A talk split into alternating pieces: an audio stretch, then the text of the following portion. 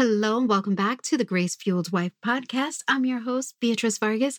And this week we're talking about a really touchy subject. And this is when you think your husband might be suffering from depression or you know maybe he's in a funk and there's just something going on with him that's throwing you off lately you're not really sure you're trying to figure it out and you think there might be something going on that's a little bit deeper than what you've normally seen. Well, what we're going to do is we're going to talk about some of the signs of what that might be and how you can cope with it.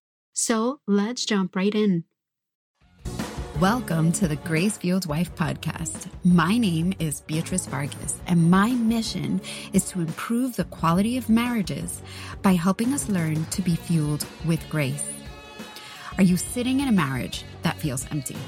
Are you struggling to reignite the passion and love you once shared with your husband?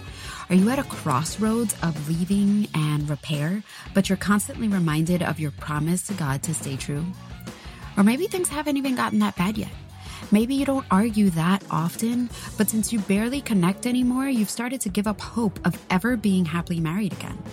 You might have contemplated or even fantasized about what it would be like to leave. Maybe you're telling yourself that you're just sticking it out for the kids. If this is you, I've been there. My story is your story. I want to help you heal and reignite your marriage while still believing in the promise God gave you.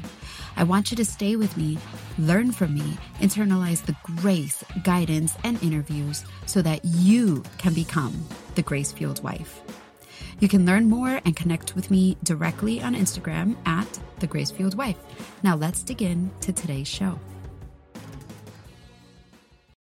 Now, if this is your husband and you see any of these symptoms, if you see things like this, it is possible that he is going through a state of depression right now. These are what we would call some of the symptoms for a major depressive episode. So I'm going to go over what some of that is for you Sometimes we think we know, like, oh, he's depressed, so he's sad all day. There's so much more than just him being sad. What does that look like? So, by us talking about it and going through some of the actual symptoms, it might help you to recognize it and then help you to help him better. So, what we're going to look at is some of the symptoms. So there is going to be five or more of these symptoms. So if any of these start to sound familiar, if you are noticing five or more, then I would say it's definitely time for professional help. Maybe get him over to a therapist or encourage him to talk to somebody. But suffering through a major depressive episode is not necessarily something that we have to do alone. It also doesn't necessarily mean we have to go on meds and there's something wrong with us. None of that. It just means that there is something going on right now that really may be throwing him off, messing him up. And again, this may be for him, it also may be for you. So, this is going to be five or more of the following symptoms. They've been present during the same like two week period, and they represent a change from what was before. So, a month ago, this wasn't the case. All of a sudden, now I'm starting to see these things. One of the symptoms has to be a depressed mood or loss of interest and pleasure. So, if, when we talk about depressed mood, that's the sadness that we think of, right? And this is nearly every day for most of the day. Either it's a feeling of sadness, emptiness, hopelessness, either because they said it or it's something else that another person is able to note in children and adolescents, this might even be something really irritable. So, the irritability is something that might be for children and adolescents, but that might be another indication. Another one is going to be there's no interest or pleasure in anything anymore. So, maybe you loved gardening and all of a sudden like you just have no desire to garden or to do the things that used to make you happy that one time brought you joy all of a sudden there's just no desire you don't want to do any of those things that brought you joy before Another one is a significant change in weight. So, this is either weight loss if you're not necessarily dieting or weight gain. And again, not because you're trying. Maybe there's a severe increase or decrease in appetite, which results in a change in weight. Number four is going to be having trouble sleeping. So, insomnia, or maybe not being able to sleep, or maybe sleeping too much. And this is almost every day. So, this is not the occasional, like, oh, I'm having a hard time getting to bed. This is almost every day having trouble with sleeping. Another one is going to be a slowness. So every day you notice just really slow feeling, just not as quick, not as fast as you used to be, or being really restless, something that's either super agitated, right? So that's going to be like, oh, the moving around and all of this, or the real slowness and something that other people can see. It's not just them saying, oh, I feel kind of sluggish today. It's something where you take a look and you're like, oh, wow, no, you really are walking slow, acting slow. All the movements are slow. Another one is going to be a loss of energy or fatigue. Now, what's this mean? This means you slept well and you're still tired. So, yeah, right now I'm on three hours of sleep. I'm kind of tired, people. that doesn't count. It's because I'm only on three hours of sleep. But what we're looking for is there has been adequate sleep, but there's still very little energy or just a feeling of tiredness. That's going to be something we want to look out for. And number seven is a feeling of worthlessness or inappropriate guilt over something. Maybe you're feeling so guilty over something that the level of guilt you're feeling is disproportionate, maybe to the thing that's going on. And this is happening almost every day. So this is not the occasional feeling of like, oh, I'm so worthless. This is like almost every day. It's a chronic feeling. Another one is going to be a really hard time thinking, concentrating, or being really indecisive. Now, again, you or your husband may be ADHD, and so maybe this is your everyday life. The difference here is going to be something that is more pronounced. So maybe you're having an even more difficult time making decisions, or perhaps he doesn't normally, or you don't normally have trouble with decisiveness or making decisions. But right now, it's really becoming a thing and it's almost every day. And it's either subjective, like you notice it, or something that is observed by others. So maybe he's saying it about you, or you're able to see about him. Like, what is wrong with you? You're normally so much better at making decisions than this. And it just, I caught myself because we wouldn't say, What is wrong don't don't say that. That's not a nice thing to say to him. It's this idea of having trouble making decisions. Okay, number nine. This is going to be the last one. And these are recurring thoughts of death and not just a fear of dying, but maybe it's suicidal ideation, or, and that may be with a specific plan or not. Now, I know that's pretty extreme, but think about it. It only has to be five or more of these symptoms, and I gave you nine. Here are the other two things that are going to be really important, and this is it's causing significant distress in areas is causing a problem with his functioning because there's times where yeah we're moody we're tired we're cranky we've got all these things going on but it's not really causing a disruption to our everyday life and if that's the case, obviously he's not going to be diagnosed with depression or anything like that, where you're going to be getting meds. But I do like to list out those other symptoms because that is an indication that maybe something is going to come up and maybe it's not disrupting life right now, but it might be something that was disrupted in the future. And we're going to go into in a little bit, like, how do we deal with that? Right. And the other thing is that this episode, that whatever it is that he's going through, you can't attribute it to like basically substances, medication, drugs, whatever. This is just where is this coming from? Kind of out of nowhere. You might be able to attribute it to some sort of loss or something like that, maybe an event that triggered this, but not a substance like I said, drugs or medication or anything like that. Now, even with all of that, that maybe not even necessarily be considered a major depressive episode. Again, I want to go into all this, but there might be something huge, a huge loss that he's grieving that has caused all this. So we're not here to diagnose anybody. This episode is not here trying to provide you with therapy. It's really just to make you aware like, hey, FYI, these are some of the symptoms. And if we start to notice them, what do we do about it? All right. So now what do we do about it? Because that might be a hard thing to figure. It's a tough thing to deal with, especially when we see our husbands walking through that sort of thing. So, some of the things that you can do are number one, understand that whatever this is that he's going through, typically it's being triggered by something. So, maybe it's stress at work, maybe it's a loss.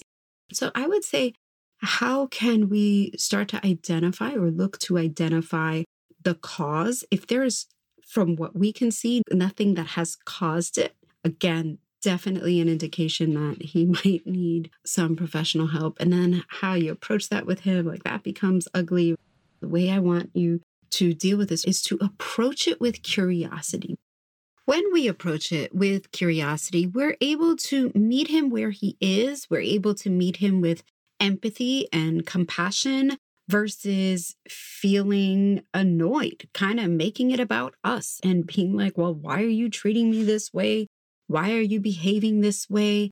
Those might be things that we might be feeling because those might be a result because he is feeling depressed or going through whatever these things are right now. The result is going to be his behavior towards us, his treatment towards us is going to be less than ideal, as if it wasn't already less than ideal. And sometimes it's the cause of all these things that are going on in between us. And so approaching it with curiosity allows us to take ourselves out of the equation, see him the way God sees him, it helps us to treat him with grace. And that's going to be number two. Number two is to give him some grace in this season. If he is going through a tough season, a season of depression, a season of Maybe he has some sort of loss going on. Maybe there is a change in job status or a death in the family or any other type of loss that he's in the middle of grieving. For us, we might not even see certain things as a loss, and there are other things outside of death that can be considered losses. And when we go through the grieving process, oftentimes we don't even realize that we are grieving that thing and we don't even realize that it is putting us in this state. So when we approach it with curiosity, that allows us to do the next thing, which is to give him some grace in this space. Now, that doesn't mean like unconditional carte blanche, let him walk all over you and be really abusive and disrespectful. But it does mean just, okay, you know, maybe giving him a little bit more leeway or leniency than we might otherwise have done. So I understand when I talk about boundaries, because I talk about this a lot, boundaries are fences, but fences have a door, right? So sometimes we allow the boundaries, we don't necessarily move them, but there are going to be times where maybe we open the door and we allow things to go a little bit further past the boundary than we normally would. But think about that door as having a stopper. Like, we're going to give you a little bit of an in. That's a little bit of grace we're going to give you there, but there is a limit to that. But that's just something that we can do. Now, the next thing is to figure out is there anything that might work to cheer him up versus letting him sulk, right? Versus letting him lay in bed, sit around the house, get up without changing, showering. I mean, these are things that people who are in a state of depression will often do. I know myself when I have gone through bouts of depression, those were characteristic things that I would do. I wouldn't want to get out of bed. I would just lay there. I would go to sleep. I had no desire. I wouldn't want to do anything. And my friends would have to come in and get me out of bed and force me up. And wouldn't necessarily be that I all of a sudden was happy and in, brunching with the girls and enjoying my day. But it did force me out into the sunshine and it did help a little bit. There's other people in my family who suffer from chronic depression and when I find that, I will send them flowers and same thing. I might go to their house or call them. And there was one family member in particular, and I would call by noon every day to make sure that this person was awake. And I would say, You need to get up. It's noon. I'm not letting you sleep. And if not, I will go over there. And it was just a little bit of tough love, but really it was more of wanting this person to push themselves a little bit out of their comfort zone because when you're in depression, your comfort zone is to sit there and sulk and not move. And now, again, this is a little bit different than severe clinical depression. So I am not in any way, shape, or form suggesting that someone who suffers from clinical medical severe depression that they have been diagnosed with, maybe that they take meds for. I'm not suggesting that these things would just simply work. Please understand my heart there. But what I am saying is that is the exception rather than the rule. Sometimes in life, as humans, right, we go through moments, we go through these time periods. And this is really what I am trying to help you with here.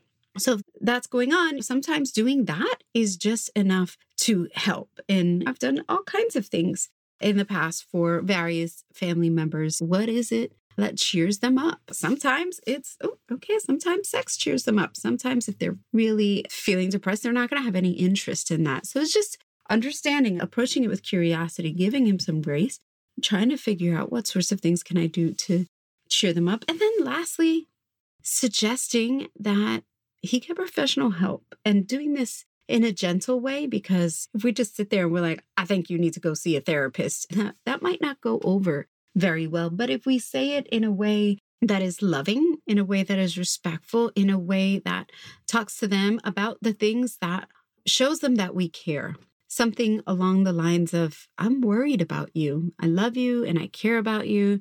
And clearly you are not yourself lately. And, I, and I'm really worried. And I think it might be helpful to you to go see someone professionally and even maybe offering to find the person or whatever that might be. But again, it's the way we approach it, how we say it. Every time I sit here and I offer suggestions, there's always the caveat of, well, how we say it makes a difference. This is the same kind of thing. How we say it makes a difference. But I really think that in the case of depression, I believe in therapy, I believe in counseling, and wholeheartedly, my goodness, I believe it can do so much good for us, especially with things like depression.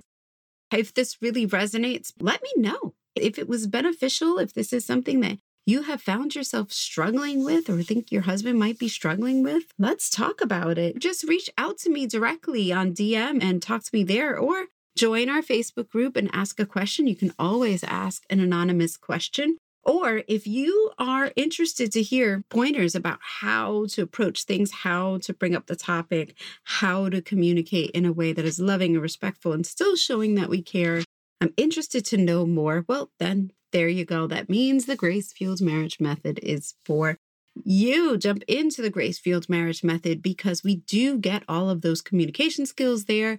And after you receive the skills, after you get the tools, then I give you the opportunity to implement those tools. We go over them, we talk about them, we practice them, we role play, and we talk one on one about what those skills are. I love you guys. I pray that this was helpful to you and maybe share it. Share this episode if you think it resonates with someone else. Love you guys. And until next week. Hey, love, thank you for listening to today's show. If you found any value in today's episode, it would mean the world to me if you left a five star review and shared it with a friend or someone else who needed to hear this today. This is really the best way you can thank me. It helps me to get the word out to other women just like you. See you next week.